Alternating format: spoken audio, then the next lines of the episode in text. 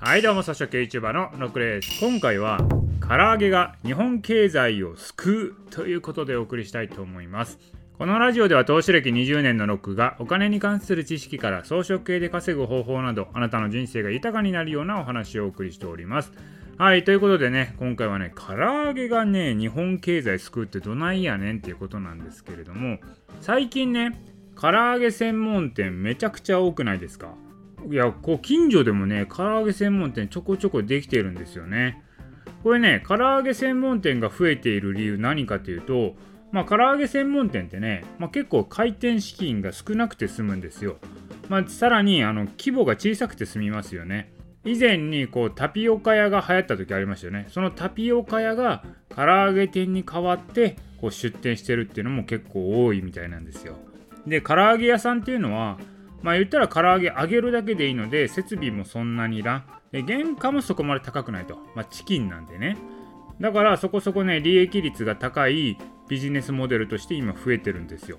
じゃあね、これ今、唐揚げ専門店バーってできてるじゃないですか。一時期ね、タピオカ屋さんがめっちゃできて、一気に潰れてったっていうことあると思うんですけど、同じ二の前になるんじゃないのと。今から唐揚げ専門店に手出すとかね、あの時の失敗をまたやるんじゃないのって思うかもしれないんですけど、タピオカ屋ってそもそもね、失敗だったのかってことなんですよ。これ実はね、タピオカ屋ね、いっぱい出てきて、いっぱい閉店しましたよね。あれ失敗だと思ってる人いるかもしれないですけど、あれ失敗じゃないんですよ。タピオカ屋って、まあ、2ヶ月、3ヶ月で資金回収できるんですね。それぐらい利益率の高いビジネスモデルなんですよ。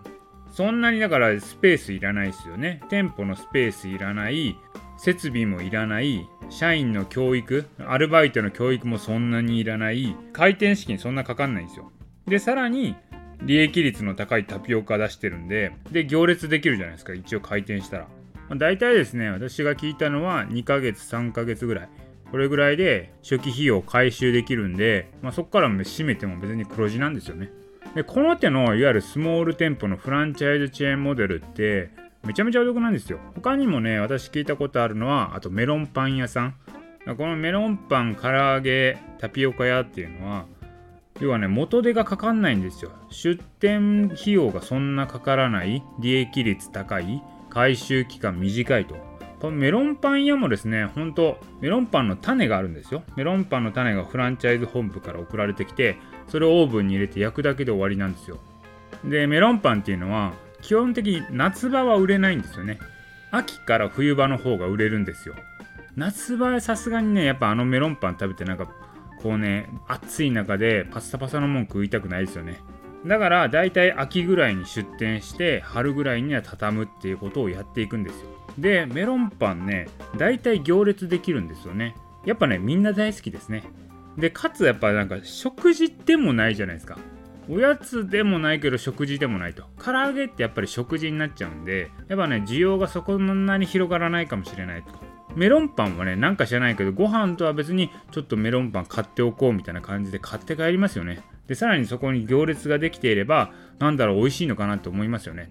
私も知り合いがですね、メロンパンのフランチャイズ手掛けてた人がいたので、それ食べに行ったんですけど、美味しいんですよね、メロンパン自体が。まあ、だから行列ができるんですけれども、まあ、そうやってまあ、秋に出して春に締めるっていうのをいろんなところでやっていくんですね。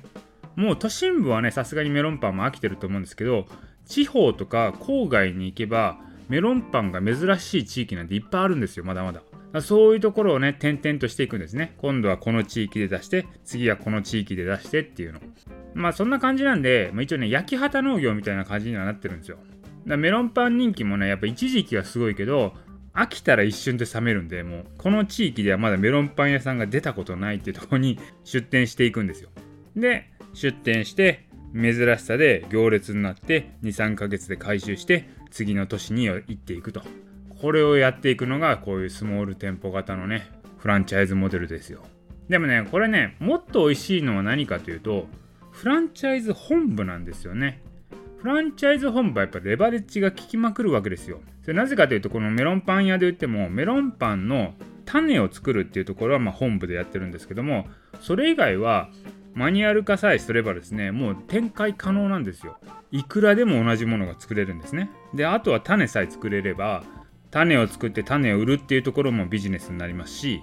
あとはフランチャイズで稼いだ分がこれ無限大に増殖できるんですよ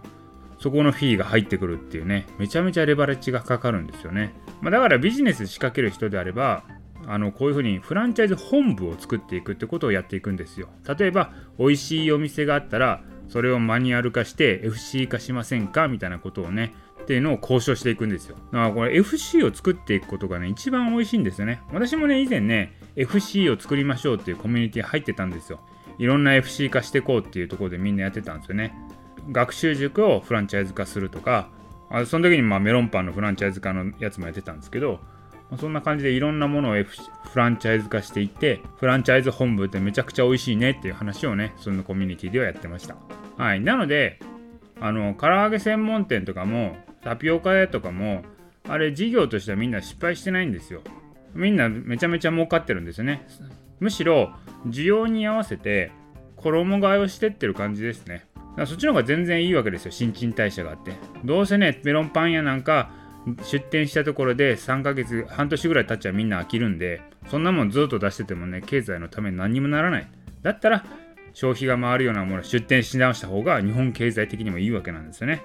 まあこんな感じでですね、スモール店ビジネスっていうのもね、ありますんで、まあ、興味ある人はね、その辺調べていただければなと思います。私はね、ちょっとやろうとはなかなか思わない感じですね。あまりリアル店舗っていうのがあんま興味なくて、どちらかというとネットの世界が好きな人ですね、私は。はい、ということでね、今回は唐揚げが日本経済を救うということでお送りいたしました。今回の音声は以上です。